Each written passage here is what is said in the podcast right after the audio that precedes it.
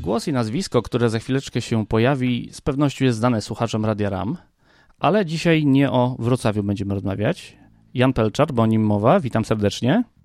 Dzień dobry, bardzo mi miło. Kiedy przyjeżdża się pociągiem do Wrocławia, to jest dobry wieczór we Wrocławiu, a jeżeli przylatujemy samolotem do Wrocławia?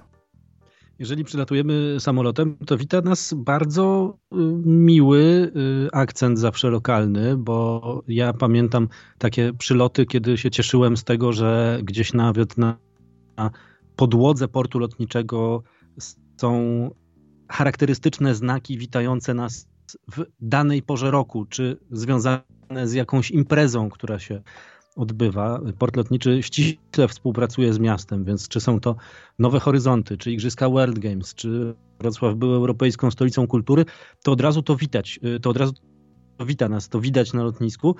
I też y, kilka lat temu port lotniczy zmienił swoje miejsce.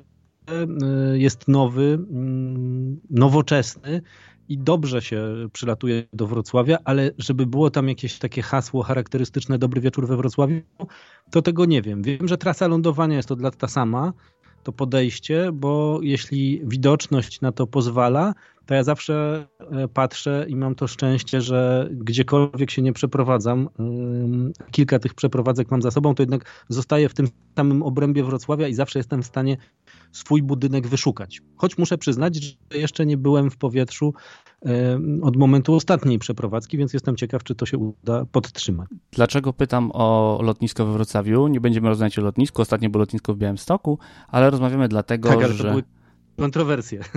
Tak, to były kontrowersje. E, rozmawiamy dzisiaj o może mniej kontrowersyjnych sprawach, ale na pewno budzących emocje, bo jest to literacki debiut e, pana. Do tej pory zna, znaliśmy pana jako głos e, z radia. No na razie to jest debiut reporterski, ale nad literackim też tak się składa, pracuje. Ale litera, literatura faktu również jest literaturą, a głównie taką w podcaście Węzeł Przesiadkowy i była, jest i będzie. Lecę. Piloci mi powiedzieli, skąd temat na książkę, to już wiem, bo to zawsze jest podstawowe pytanie, które zadaje się y, autorowi, ale to już jakby muszę odpowiedzieć czytelnikom, że muszą sami zobaczyć, bo to jest w książce y, napisane. Kim są piloci, którzy coś powiedzieli? No, tego nie mogę powiedzieć akurat, ponieważ tak się składa, że wszyscy muszą pozostać anonimowi, ponieważ E, no, złamali e, tajemnice, zasady, umowy. E, oni nie mają prawa rozmawiać z dziennikarzami w świetle swoich kontraktów. Powinni mnie wszyscy, jak jeden mąż i jak jedna żona, odesłać do rzecznika prasowego swojej linii lub podwykonawcy, bo też tak bywa.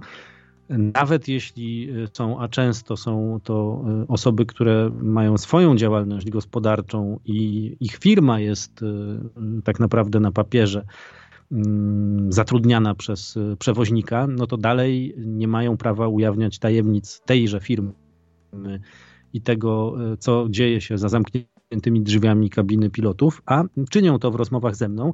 Więc więc ja nie mogę powiedzieć, kim oni są.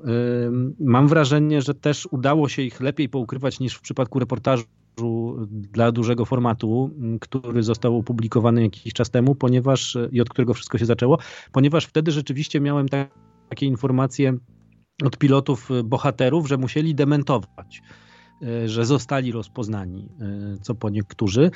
Co jak się okazało, utrudniło mi y, pozyskanie mm, zgód na rozmowy do książki, ponieważ ja myślałem, że skoro już kilku pilotów y, poznałem, rozmawiałem z nimi i będę mógł z nimi porozmawiać jeszcze, to oni może mi też y, przedstawią swoich kolejnych znajomych i będę miał łatwiejszy dostęp. Dzięki temu, że napisałem ten reportaż, okazało się, że wcale tak łatwo nie było prawie rok zajęło mi dotarcie do kogokolwiek innego, y, przekonanie kogokolwiek, że warto ze mną rozmawiać, że to nie jest poszukiwanie sensacji, a także piloci, z którymi rozmawiałem wcześniej, długo się zastanawiali.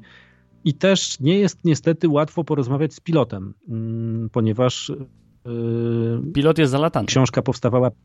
Tak, pilot jest zalatany. Książka powstawała przed pandemią, więc oni mieli masę pracy. Gdy pandemia wybuchła, no to już mógłbym Mm, ich namówić i tak się działo, że namawiałem ich na dodatkowe rozmowy, by opowiedzieli o tym wydarzeniu także, ale i o tym, jak to zmieniło ich życie na nowo, ale y, no to już były rozmowy y, przeprowadzane z bezpiecznej odległości komunikatora internetowego, tak jak my teraz rozmawiamy. I to ja tak książki bym nie mógł napisać. Tak mi się wydaje, bo oczywiście może jeszcze takie próby będzie trzeba i będzie konieczność podjąć. Natomiast wydaje mi się, że fakt, iż mogłem się z niektórymi spotkać w ich ulubionych kawiarniach, z niektórymi w nawet ich domach, ułatwił mi zrozumienie tego, na czym polega ich praca, dlaczego ją wybrali, a także y, z jakimi przeciwnościami okolicznościami losu się zderzają i co jest e, faktem, a co jest mitem związanym z lotnictwem, a właśnie na e, wyjaśnianiu takich rzeczy zależało mi najbardziej. Ale jakby próbując odpowiedzieć na Pana pytanie, to oni są e, grupą zawodową, która jako grupa zawodowa niespecjalnie różni się od innych. Są wśród nich mm, i pewnie E, antyszczepionkowcy, ale w marginesie. Są wśród nich także ci, którzy mimo iż widzą e, planetę z góry, zaprzeczają zmianie klimatycznej, ale też e, jest to zdecydowana mniejszość. Są prawicowi, lewicowi, są zwolennikami różnych frakcji. Jedni uwielbiają po pracy po prostu siąść na kanapie i nic nie robić, inni każdą chwilę wolnego czasu spędzają aktywnie, no są, jak się okazało, piloci normalnymi ludźmi, tylko może wykonują nieco inną pracę niż my tutaj na Ziemi. Czytając książkę miałem troszeczkę inne wrażenie. Tam kilkukrotnie przewijało się takie zdanie, myślę, że tutaj nie zdradzę zbyt wiele, e, że tak powiem, z tego, co tam jest, że to nie jest praca dla osób, które nie są pasjonatami. Czy istnieją w ogóle piloci niepasjonaci, tacy, którzy idą do pracy w samolocie e, jak do każdej innej pracy? Bo czytając książkę odniosłem wrażenie, że oni wszyscy są po prostu całkowicie pochłonięci lataniem. To jest prawda i nieprawda jednocześnie. To znaczy, y, oni sami, y, moi rozmówcy, mówią, że tak tak, znają takie osoby, które nie są pasjonatami, które wykonują tę pracę, bo na przykład to było marzenie, niezrealizowane marzenie ojca, no i syn zamiast zostać y, prawnikiem czy y, jakimś menedżerem w korporacji, został pilotem i wykonuje tę pracę, bo tak się życie ułożyło, ale wcale nie ma jakiejś wielkiej do tego smykałki i ochoty. Mm, i wówczas no, takie osoby na pewno się męczą, a z całą pewnością już nie chcą opowiadać o tym, e, jak wygląda ich codzienne życie. Ja szczerze mówiąc, miałem wrażenie e, podczas jednego z kontaktów z pilotem, że jest to osoba jednak nie do końca e, szczęśliwa i sfrustrowana, ale to mogło mieć związek z życiem pozalotniczym, bo ta osoba jednocześnie przekonywała mnie, że wstaje o trzeciej rano i z uśmiechem na ustach jedzie na lotnisko. Mm, więc to cały czas dla mnie jest spójne, ponieważ oni faktycznie muszą być pasjonatami, żeby wykonywać tę pracę, właśnie dlatego, że ona wymaga wielu wyrzeczeń.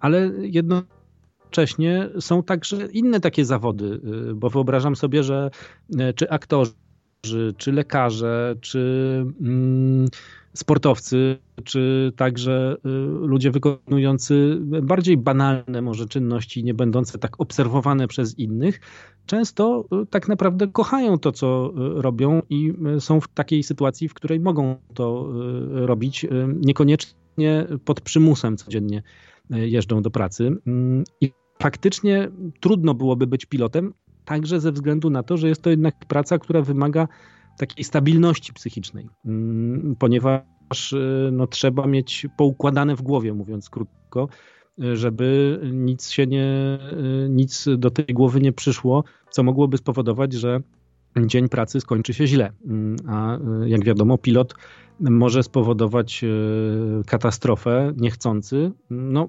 Oczywiście cały system zabezpieczeń i fakt, że piloci mm, są tak naprawdę obecnie wykonują operacje lotnicze, jak to o sobie też mówią, sprawia, że to nie jest takie proste, więc trzeba się rzeczywiście nagimnastykować, by to zrobić. No ale mieliśmy takie przypadki i to nie tak dawno temu, że mm, piloci, którzy nawet y, objawiali takie y, niepokojące sygnały podczas rozmów z psychologami, ostatecznie sprowadzali y, taką katastrofę na siebie i pasażerów.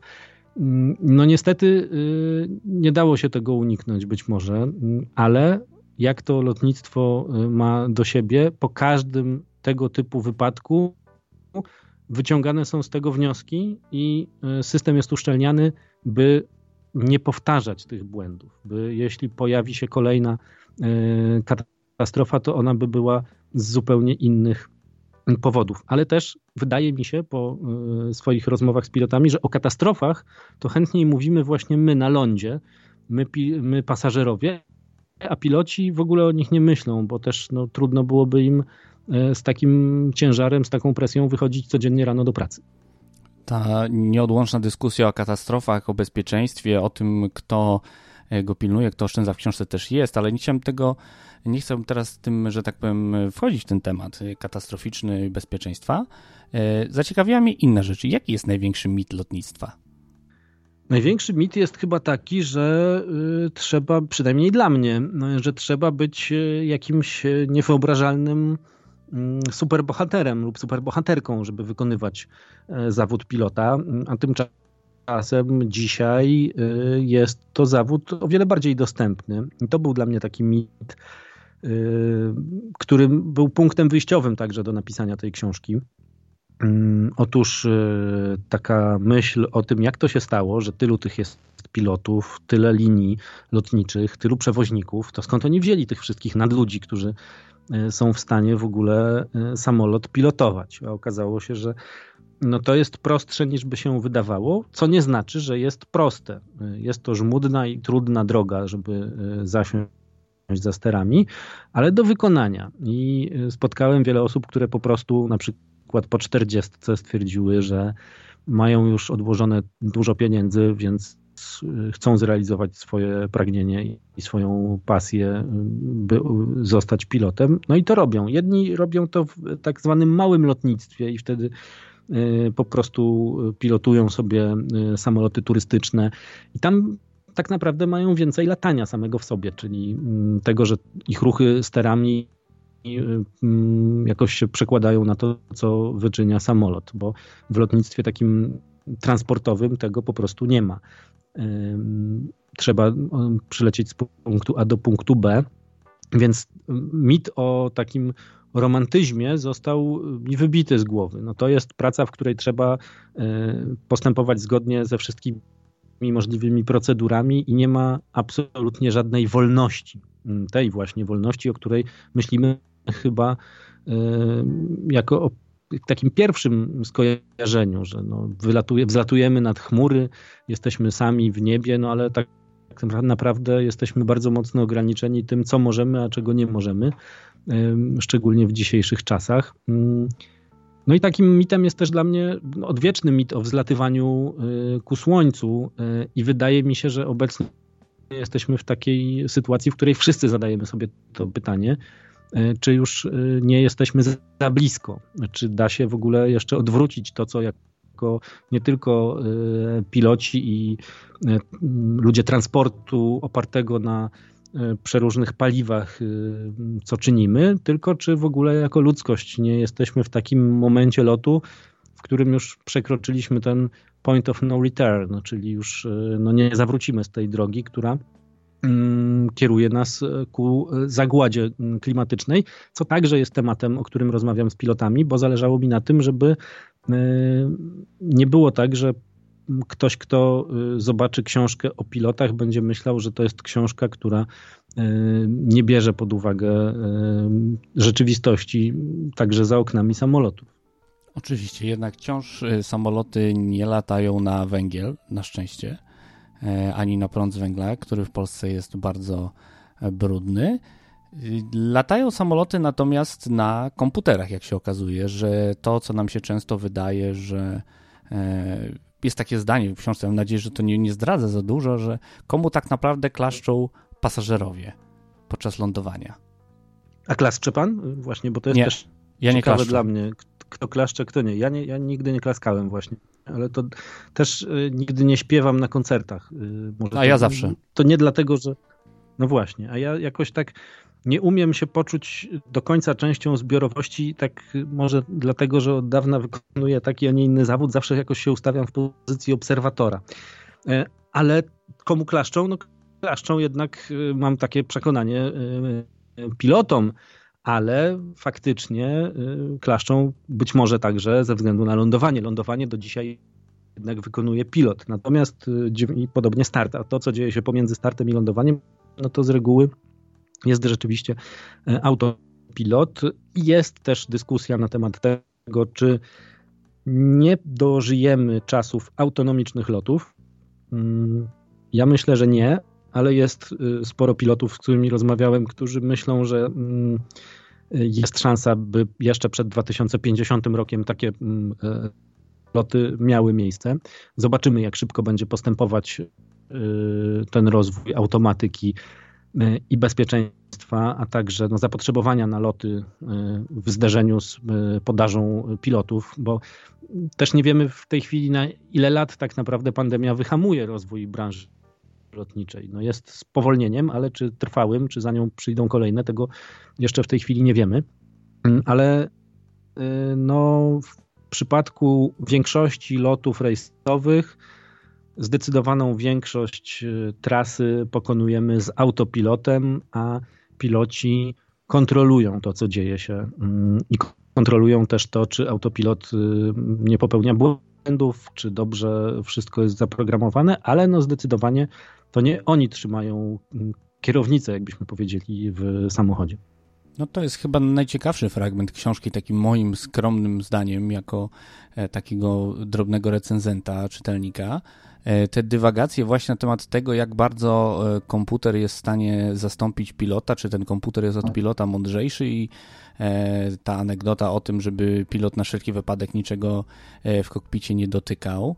I, tu się pojawiają takie zdania, które wątpią jakby w to, że komputer będzie w stanie E, całkowicie zastąpić pilota. E, pojawiają się dyskusje o tym, czy lepszy jest y, Boeing, który pozwala na kontrolę, kiedy coś jest nie tak, czy Airbus, który jest e, w pełni skomputeryzowany. Czy w książce może tego tak nie czuć, tych emocji, ale czy to jest tak emocjonalny temat dla pilotów, ta kwestia zastępowania ich w części lub momentami nawet w całości podczas właśnie takiego spokojnego lotu przez komputer? Myślę, że tak, y, szczególnie dla tych, którzy uważają, że są niezbędni. Y, jest taki mój rozmówca, który jest jednym z największych orędowników tezy, że mm, loty będą bezpieczniejsze, jeśli się wytnie pilotów z kabiny, y, ponieważ na, za zdecydowaną większość wypadków lotniczych odpowiadają błędy ludzkie. Natomiast takie myślenie zahamowała ostatnia seria, mm, no seria może to za dużo powiedziane, ale ostatnie mm, uziemienie na lata po dwóch, na półtora roku po dwóch wypadkach, dwóch katastrofach Boeingów Maxów, bo tam um, okazało się, że coś zostało źle zaprogramowane i um, piloci nie zostali o tym, zostało inaczej zaprogramowane niż do tej pory. No i na linii autopilot, pilot, mówiąc w skrócie, mm, dochodziło do błędów w komunikacji, a potem było za późno, żeby y, się ratować. I w tym momencie no, przewagę zyskują ci, którzy mówią, że pilot jest jednak do czegoś potrzebny. I oni też y, wskazują, że pierwsze, nigdy się nie y, uda nam tak zaprogramować komputera, żeby błędów uniknąć i żeby on miał ludzką intuicję. E, a ta intuicja na przykład jest powodem, dla której to kapitan Sali uratował pasażerów lądując na rzece Hudson bo gdyby komputer y, drogą także tego, co podpowiadają symulacje i co później y, w symulatorach y, zrobiły wszystkie maszyny, próbowałby dostać się na lotnisko zapasowe, ale to mogłoby się wtedy nie udać, jak się okazało. Mm, także ci, którzy bronią pilotów, wskazują, że nigdy się nie uda przekonać pasażerów do tego, żeby weszli na pokład samolotu, w którym nie ma nikogo w kabinie, mm, bo nie będą się czuć bezpiecznie. I ten aspekt psychologiczny też do mnie przemawia, e, jak również ten e, właśnie, że no nie jesteśmy sobie tego w stanie po prostu na razie wyobrazić. Mm, ja się złapałem na tym, kiedy ostatnio miałem do czynienia z takim urządzeniem, jakim jest e, autonomiczny odkurzacz. No okazało się, że on rzeczywiście wszystko pięknie sobie wymierzy i po dwóch czy trzech razach jest w stanie mieszkanie odkurzyć, nie obijając się o meble nawet ale są takie elementy, z którymi sobie najzwyczajniej w świecie nie radzi, jak jakieś kable, e, progi i tak dalej. I e, wydaje mi się, że no jednak e, jeśli jeszcze w 2021 roku nie jesteśmy w stanie skonstruować odkurzacza jak z Jetsonów, to szanse na to, że dożyjemy autonomicznych samolotów maleją. Ale nie wykluczam, że w, jeśli przetrwamy ten 2050, to mogą się takie pojawić, y, bo po prostu będą bezpieczniejsze zdaniem tych, którzy przekonują, że takie y, sytuacje się już przecież zdarzają y, z wojskowymi dronami, z autonomicznymi pociągami, które dowożą także na lotniska w wielu częściach świata. No i w końcu z autonomicznymi samochodami, które mają problemy głównie wtedy, kiedy nie są w stanie ocenić irracjonalnych zachowań zwykłych kierowców. No, być może jest to kwestia pieniędzy, bo to też pojawia się w książce temat y, pieniędzy pod tytułem na czym można zaoszczędzić. Otóż zaoszczędzić można na człowieku, więc być może nie mamy tych autonomicznych odkurzaczy i być może nie mamy jeszcze y, większej autonomizacji w lotnictwie, choćby z tego powodu, że kosztuje to więcej pieniędzy niż zatrudnienie takiego nawet całkiem dobrego pilota.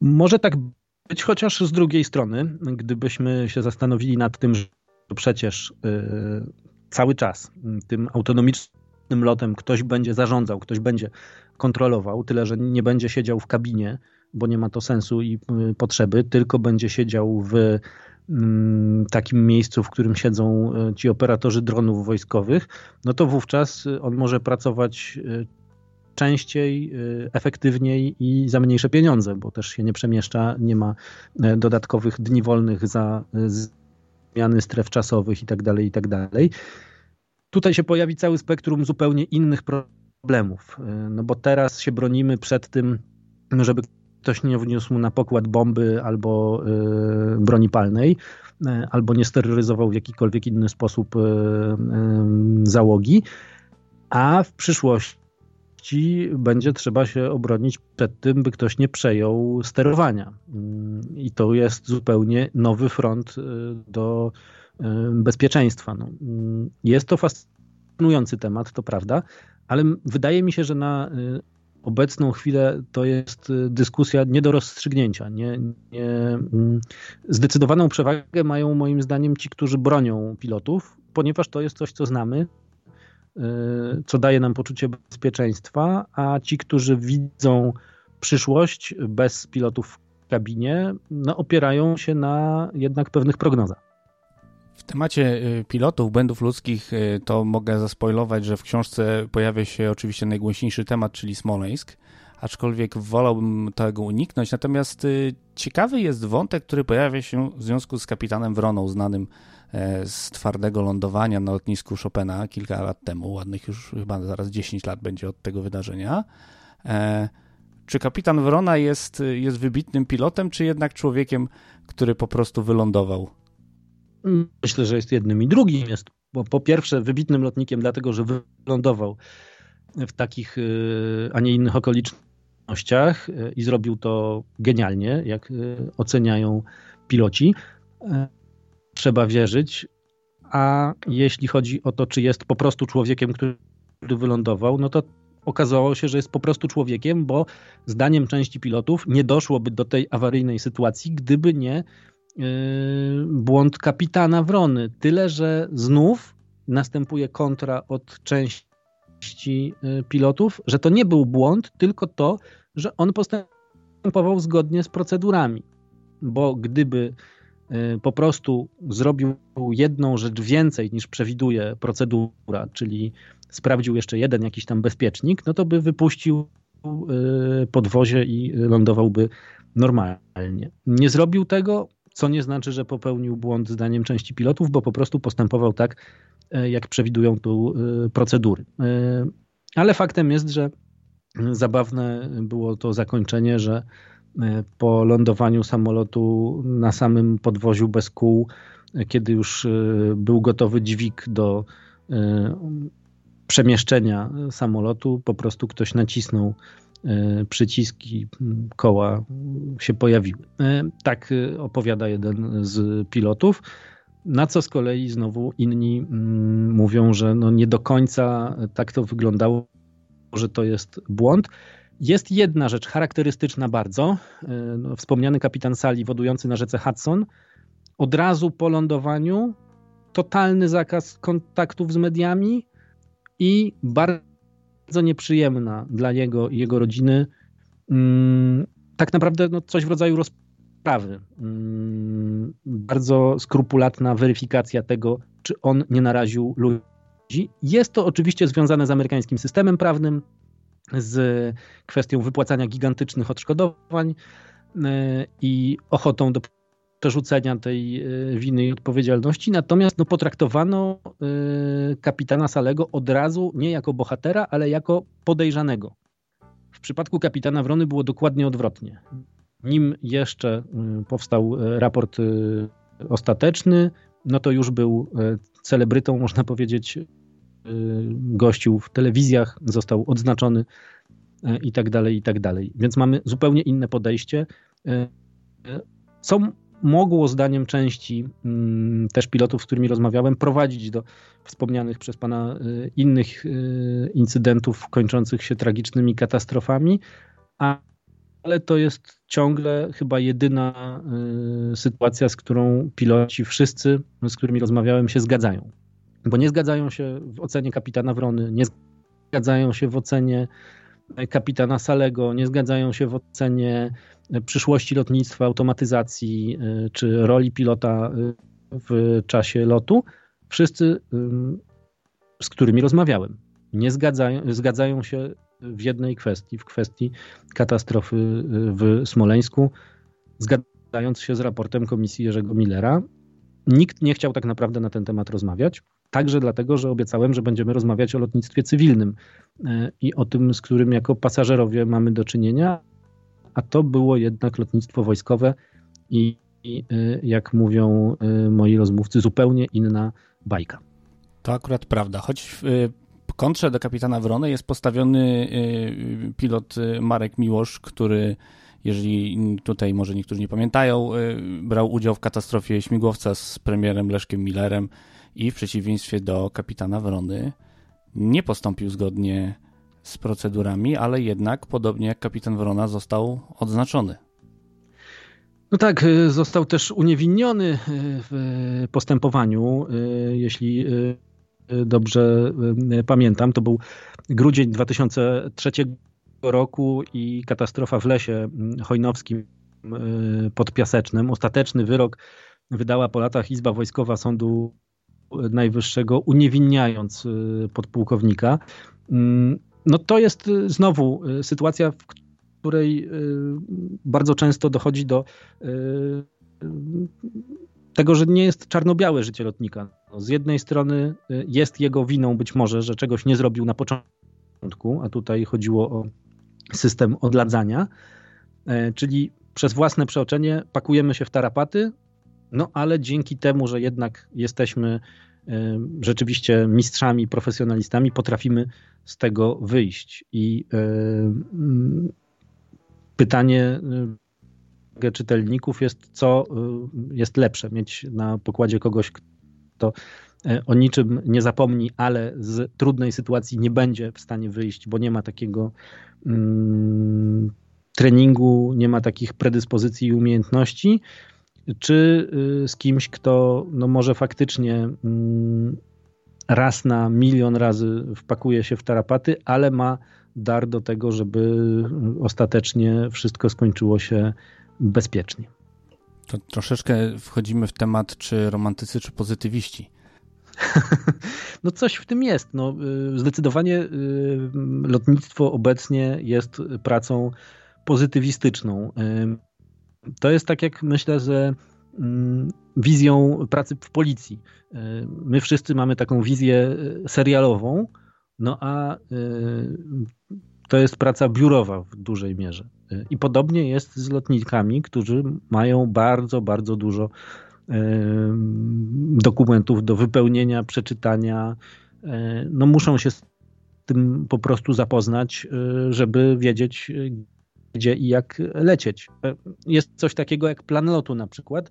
No i też byłem zdumiony, kiedy okazało się, że plan lotu wypisywany jest oczywiście przez nie pilota, tylko przez kogoś z linii, kto jest za to odpowiedzialny pilot musi go poznać i e, być przygotowanym na wszelkie ewentualności, ale okazuje się, że ci piloci, którzy rzadko korzystają z możliwości latania poza pracą, a są tacy, czasem tracą te umiejętności. Jeden z pilotów opowiadał mi zdumiony, że pojawia się czasem w aeroklubie pilot, e, który jest pilotem liniowym, który nie potrafi wypełnić sam planu lotu a jest to taka mm, jakby standardowa umiejętność.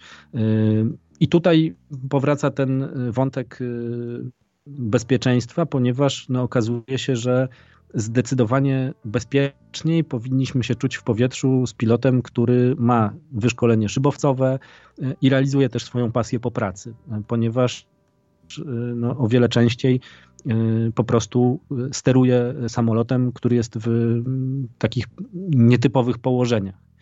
W przypadku y, pracy tylko i wyłącznie liniowej, no bardzo rzadko okazuje się, że y, takie symulacje tylko i wyłącznie na symulatorach są możliwe.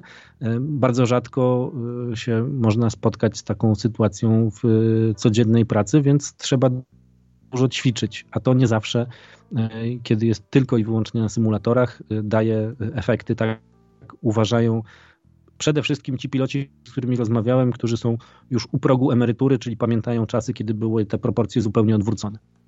Nie wiemy, jak rozwinie się lotnictwo. Nie wiemy, jak przetrwa i czy przetrwa w takiej formie, jakiej znamy je sprzed pandemii, jak przetrwa tą pandemię ale poza standardowym pytaniem, dlaczego autor zdecydował się pisać jakąś książkę, muszę zadać panu ostatnie kończące pytanie. Jaka będzie następna książka? Pojawili się policjanci w naszej rozmowie pod koniec, to więc będą policjanci, czy, czy jednak na razie nie ma pomysłu na to, co dalej? Jest pomysł, y, nie ma na razie realizacji, y, powiedzieć policyjnym językiem znowu.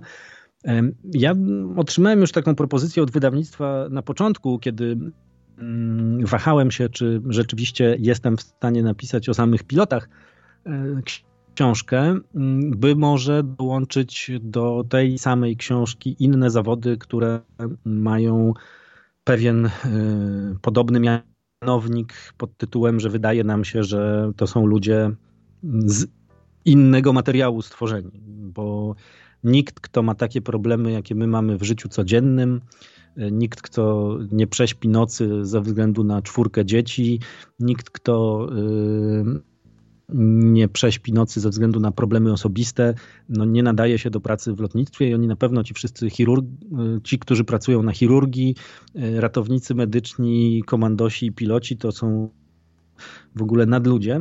Okazuje się, że oczywiście tak nie jest, ale ja grzecznie odmówiłem tej sugestii, bo powiedziałem, że mnie interesuje jednak ten aspekt latania, wzbijania się w powietrze i mam nadzieję, że prędzej czy później dojdzie do skutku już zapowiedziana na końcu reportażu, który się ukazał w dużym formacie e, chyba w 2018 roku e, i od którego się wszystko zaczęło. I tam e, jeden z pilotów kończy ten reportaż słowami kontrolerzy. Ci to są dopiero ciekawi ludzie. I faktycznie chcę napisać o kontrolerach, mm, mam taki plan, ale jeszcze e, nie mam zielonego światła ani od redakcji dużego formatu, ani od wydawnictwa, ponieważ no nie wiadomo, jak ten e, rynek lotniczy będzie się rozwijał. Mamy też dosyć specyficzną sytuację z kontrolerami ruchu lotniczego w Polsce. I, i tutaj polecam reportaże Piotra Świerczka z TVN24. Mam nadzieję, że nie prze, że dobrze to nazwisko przytoczyłem, ale no reportaże w TVN24 na temat tego, co dzieje się obecnie z kontrolerami i kontrolą naziemną na polskich lotniskach są rzeczywiście mm, warte do obejrzenia. A jeśli chodzi o następną książkę, jeśli to nie będzie jeszcze książka o kontrolerach, y, no to reporterskiej, choć powiedział pan, że to literatura faktu, no to prawda. Y, ja po prostu mm, nie czuję się y, jakoś szczególnie dumny z języka tej książki, ponieważ no, chciałbym umieć ją napisać jeszcze lepiej niż się udało, ale też pracuję nad tym, żeby napisać taką książkę już stricte literacką i jestem w trakcie pisania książki prozatorskiej. I to będzie na pewno, mam taką nadzieję, następna pozycja pod moim nazwiskiem, a jeśli się uda, to ta kolejna reporterska będzie o kontrolerach. Czyli Jan Pelczar ma bardzo skonkretyzowane plany, można powiedzieć, rozwoju literackiego. No wiem, czy to jest rozwój? To jest też realizacja mojej pasji po prostu i moich marzeń. Piloci uparcie przekonywali mnie, że ja także mógłbym zostać pilotem ze swoimi ograniczeniami y, technicznymi czy wiedzy, że mógłbym to wszystko nadrobić. Na razie jednak się na to nie zanosi, bo jak też możecie Państwo przeczytać w książce, jest to bardzo droga zabawa. A na książkach na pewno się akurat nie da tyle zarobić, żeby odłożyć na szkolenie lotnicze. Więc myślę, że to jest już poza moim zasięgiem. Mogę sobie latać jako pasażer dalej. E, acz namawiam i siebie, i wszystkich, by czynić to w sposób zrównoważony mm, i nie tak nieprzemyślany, jak to kiedyś czyniliśmy ale mam nadzieję, że te plany mm, związane z kolejnymi książkami się rzeczywiście wydarzą, bo to, no to jest też dla mnie taki lot. Y, to jest coś, co jakoś pozwala mi też przetrwać tę sytuację trudną, pandemiczną. Myślę o tym, że gdzieś tam jeszcze jest jakaś przyszłość przed nami. Jan Pelczar, lecę. Piloci mi to powiedzieli.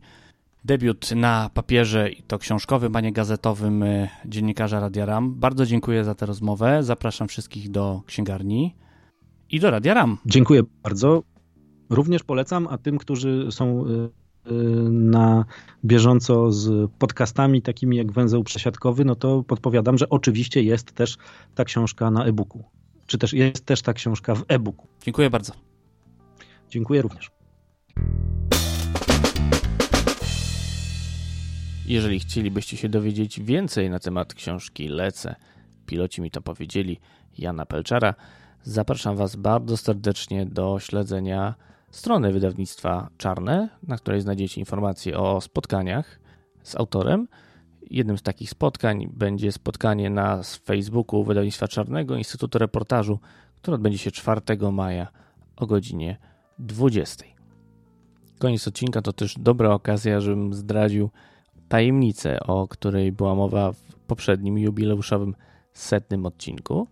Chodzi tu oczywiście o drobne upominki dla patronów podcastu. Jeżeli chcecie dołączyć do tego grona, zapraszam Was na patronite.pl przesiadkowy, a jeżeli chcielibyście wygrać gadżet węzła przesiadkowego, to serdecznie zapraszam Was do skomentowania na Facebooku lub do odpowiedzi na Twitterze lub na Instagramie. Możecie wybrać dowolny, ulubiony przez siebie profil y, w social mediach. I tutaj prośba o to, żebyście napisali, który ze 101 już tematów węzła przesiadkowego był dla Was najciekawszy, który był najgorszy, najgorzej zrealizowany i zaproponowali, jaki jeszcze temat chcielibyście usłyszeć. Osoby, które udzielą najciekawszych, moim zdaniem, odpowiedzi, nagrodzę y, zestawem gadżetów y, węzła przesiadkowego no i tradycyjnie podziękowania dla patronów podcastu, a w szczególności tych, którzy korzystają z biletów okresowych. Są to Paweł Zdegartowski, Paweł Szczur, Tomasz Tarasiuk, Monika Stankiewicz, Paweł Łapiński, Peter Jancowicz, Janka, Jerzy Mackiewicz, Jakub Kucharczuk, Michał Cichosz, Łukasz Filipczak, Filip Lachert, Jacek Szczepaniak, Jurek Gozdek, Kuba Czajkowski, Piotr Rachwalski, Grzegorz Amankienik, Jakub Bordziński, Jakub Madrias, Paulina Matysiak, MP Piero i Hubert Turski. Na dziś to wszystko, ale to jeszcze wciąż nie koniec, niespodzianek związanych z jubileuszem węzła przesiadkowego. Słyszymy się za tydzień. Do usłyszenia.